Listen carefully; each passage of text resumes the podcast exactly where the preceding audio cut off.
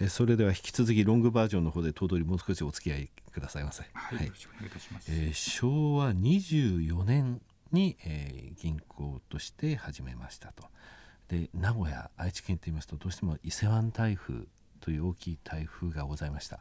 えお聞きしましたら昭和34年ですね。まだ銀行業務を始めて10年ぐらいだったですね、厳しい状態だったと思うんですがこの時のことであの恩子の中でですね何か残っていることってございますでしょうか？そうですね。あの私の銀行が設立10年、はい、まだまだひよっこの時代にですね、えー、伊勢湾台風という大変大きな台風が参りました。私は当時まだ小学校の6年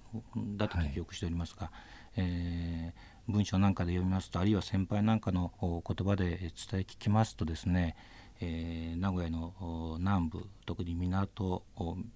地区なんですが大きな、えー、波に襲われて、えー、大変な被害が遭いました。でですがその中で私どもは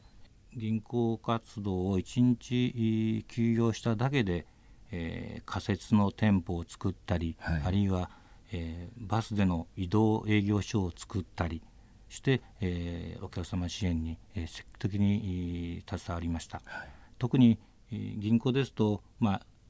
印鑑がないと出金ができないとか、ね、通帳がないと、はい、出金ができないあるいは復興資金としてなかなか借り入れができないというようなえー、そういう器具を覚えるわけですけども、はい、私どもの先輩はその時に、まあ、いわゆるこの人なら大丈夫だとあるいはこの人だったら、えー、信頼できるという、まあ、いわゆる face to face 顔の見える、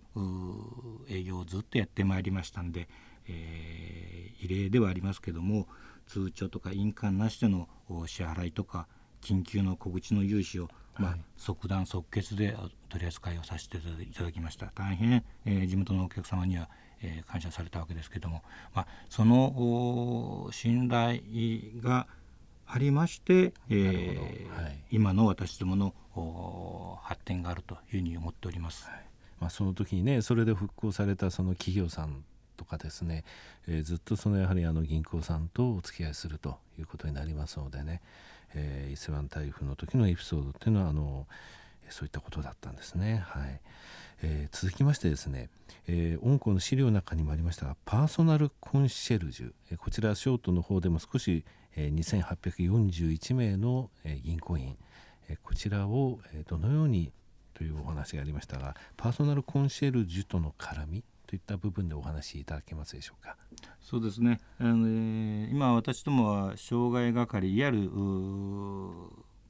営業係が約550名おります。はい、で今その550名を700名ほどに増員をしたいというふうに考えております。その増員の中心は今、えー、お話ししましたパーソナルコンシェルジュなんでございますけども、はい、まあ校内的には個人 PC という言い方をしているわけですけども、まあ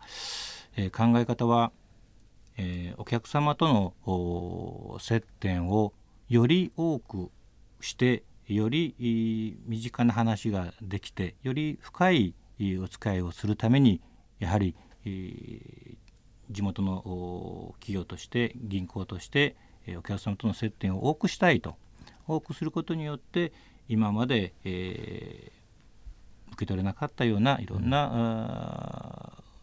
お話が、えもっともっと相談に乗れるではないかということの発案から、えー、障害係を増やそうということに至りました。ただ今2841名、えー、行員パートさんも入れておりますが今の何もやらずにただ単純に障害係を増やすというのは現状無理でございますので、はい、それの前提条件として、まあ、校内的に BPR という言い方をしておりますが、まあえー、ビジネスプロセス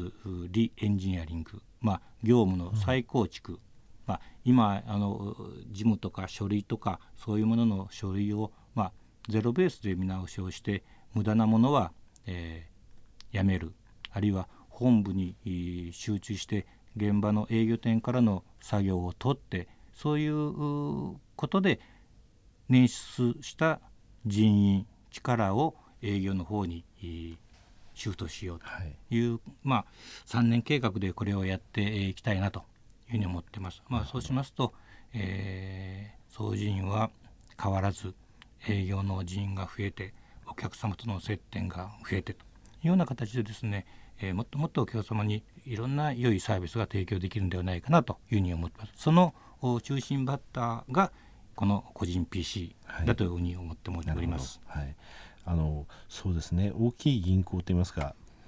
えー、障害役って言いますかね。そういうのはあまり感じられないですよね。あの私なんかも地方出身ですので、うん、昔あの母親が銀行行った時にですねカウンターの横にすぐあの行員さんがいらっしゃっていろんな話をされてて預金、えー、貸し出しだけじゃなくですね今投資信託とかもですね、えー、個人のニーズもありますしいろいろそのいろんな相談があると思うんですよね、えー、そういった部分についてもその、銀行さん銀行員さんの意見を聞きたいお話を、え聞きたいという方多いと思いますのでねこの営業っていうところに力を入れられると障害役を増やすということですね。はいそれから海外ビジネスの部分先ほど南通のお話中国南通市のお話をお伺いしましたがこれから先、えー、他の地域に出ていかれるというか他の、えー、地域でも、えー、視点としての業務を視野に入れながら、えー、広げていくとしたらどういった部分といいますか？エリアを考えていらっしゃいますでしょうか？そうですね、えー、特に、えー、車とか機械とかいう分野で、えー、最近、え中堅中小の方が多く出ているところは、えいわゆるアスナン、アセアン、ね、東南アジア、はい、えタイとかベトナム、シンガポール、はい、まあ、こういうところにですね、え私どもも積極的にトレーニングを派遣して、え愛知県と現地の橋渡しをしていきたいなというふうに思っております。はい。